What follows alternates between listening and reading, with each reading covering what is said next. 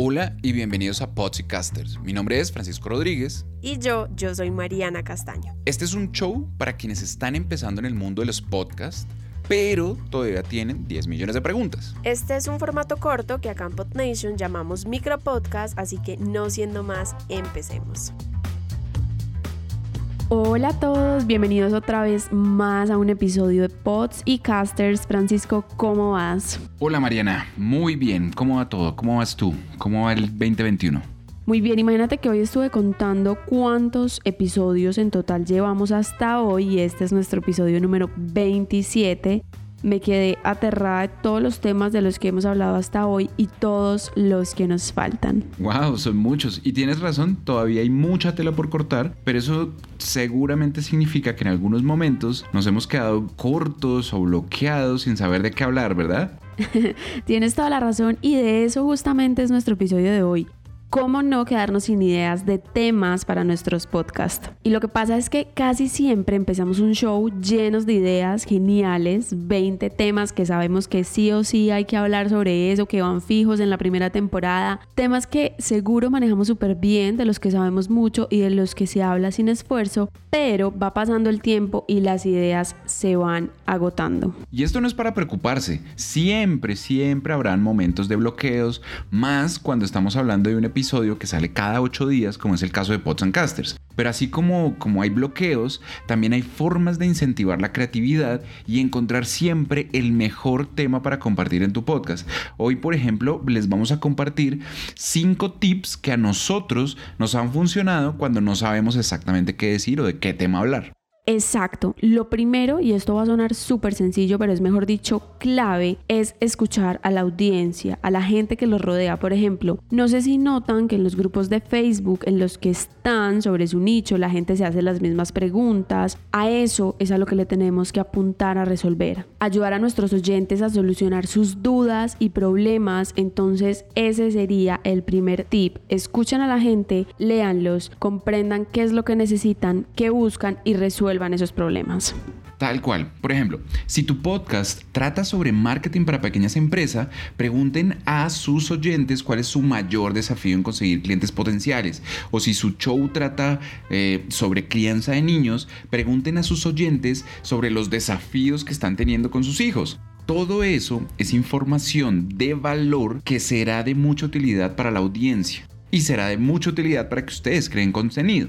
Entonces, a partir de ahí, seguramente obtendrán al menos uno o varios temas, ¿verdad? Porque muchas veces un tema abre puertas para otro, para otro y para otro y así sucesivamente. No solo los mantendrán ocupados por un buen rato, sino que también tendrán a su audiencia muy satisfecha porque están respondiendo las preguntas de ellos. Bien, el segundo tip es reutilizar los temas de los que ya han hablado en episodios anteriores en el podcast pero claro, quiero decir una cosa, la idea no es decir exactamente lo mismo que dijeron antes, sino más bien abordar el tema desde un nuevo enfoque o incluso lo que pueden hacer es buscar cómo extender ese mismo contenido agregando la información actualizada o añadiendo nuevos aprendizajes o pensamientos que hayan tenido desde la última vez que publicaron sobre ese tema. Un punto importante en este tip es saber cómo escoger el tema que vamos a reutilizar.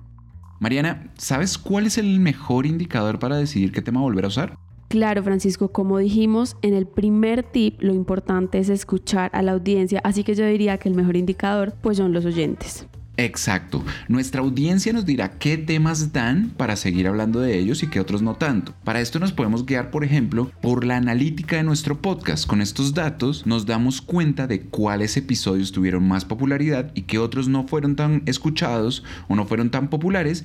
Y así es más fácil decidir qué temas podemos seguir expandiendo y que sean, por supuesto, de interés de nuestro público objetivo, de interés de nuestra comunidad. Así es, la audiencia nos puede dar muchos puntos de partida a la hora de buscar ideas para nuevos temas, pero también podemos usar nuestras experiencias para inspirarnos. Muy cierto, Mariana. De hecho, ese es el tip número 3, buscar inspiración en el día a día. Sea cual sea la temática del podcast, de seguro hemos tenido que enfrentarnos a dudas relacionadas con el tema o el problema o los problemas a los que hemos tenido que conseguirle algún tipo de solución por nosotros mismos. Esta es una buena base para empezar un tema, compartirle a la audiencia los resultados que obtuvimos cuando se presentó el problema o bueno, o la solución a las dudas que tuvimos relacionados con el podcast. Ahora que lo mencionas, hay varios episodios de Pods y Casters en los que usamos este tercer tip de las mismas dudas o problemas que nos surgían mientras hacíamos los podcasts salió más contenido para nuevos episodios. Por ejemplo, este episodio, Cómo no quedarme sin ideas, ya se imaginarán ustedes que surgió en un momento de bloqueo.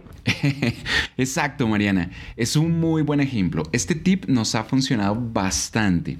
Y hay otro que también usamos mucho y es el de ver las tendencias del momento. Estar al tanto de lo que se está hablando sobre el tema de tu podcast es muy útil porque te permite conocer el interés actual de tu audiencia en ciertas temáticas. Total, este tip número 4 es muy útil. Para esto hay herramientas como Google Trends en las que se pueden ver las últimas tendencias de cualquier temática. Google Trends muestra además cuál es el interés de los usuarios durante cierto periodo de tiempo en un tema y la mejor parte es que se pueden ver los temas y consultas relacionadas a esas búsquedas.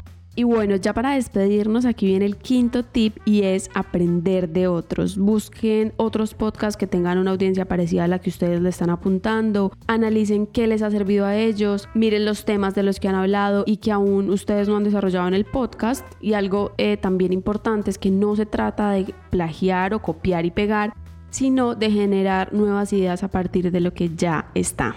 Bueno, hemos llegado al final de este episodio. Estos han sido nuestros 5 tips para no quedarse sin temas. Recuerden son escuchar a la audiencia, reutilizar temas con nueva información que hayan sido populares, inspirarnos en nuestro día a día, estar al tanto de las noticias, de las tendencias y aprender de otros. Esperamos que estos tips les ayuden en estos momentos de bloqueo de creatividad igual que nos han servido a nosotros. Así es, y ya para terminar los dejo con la pregunta, ¿han usado alguno de estos tips antes? Nos pueden contar en nuestras redes sociales qué hacen cuando se quedan sin temas. Queremos conocer sus tips y recuerden que estamos en Instagram y en Facebook como potnation.co. Estamos en YouTube, en LinkedIn y en Medium. Todos los enlaces a estas redes se los dejamos como siempre en las notas del episodio. Por ahora no me queda más por decir. Los esperamos en un nuevo episodio de Pods y Casters con más temas de qué hablar.